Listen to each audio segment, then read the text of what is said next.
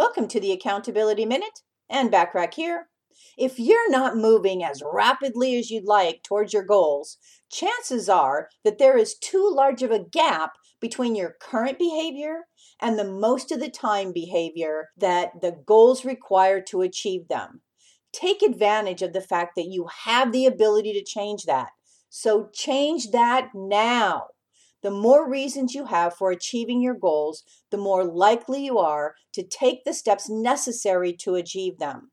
George Leonard, who wrote the book called Mastery, has a quote. He says, "Mastery is the mysterious process by which difficult tasks become progressively easier and even more pleasurable with practice." Want more from the Accountability Coach? Well, subscribe to my YouTube channel for business success tips. And just look for Anne Bachrach and check out all the videos there. Thanks for listening.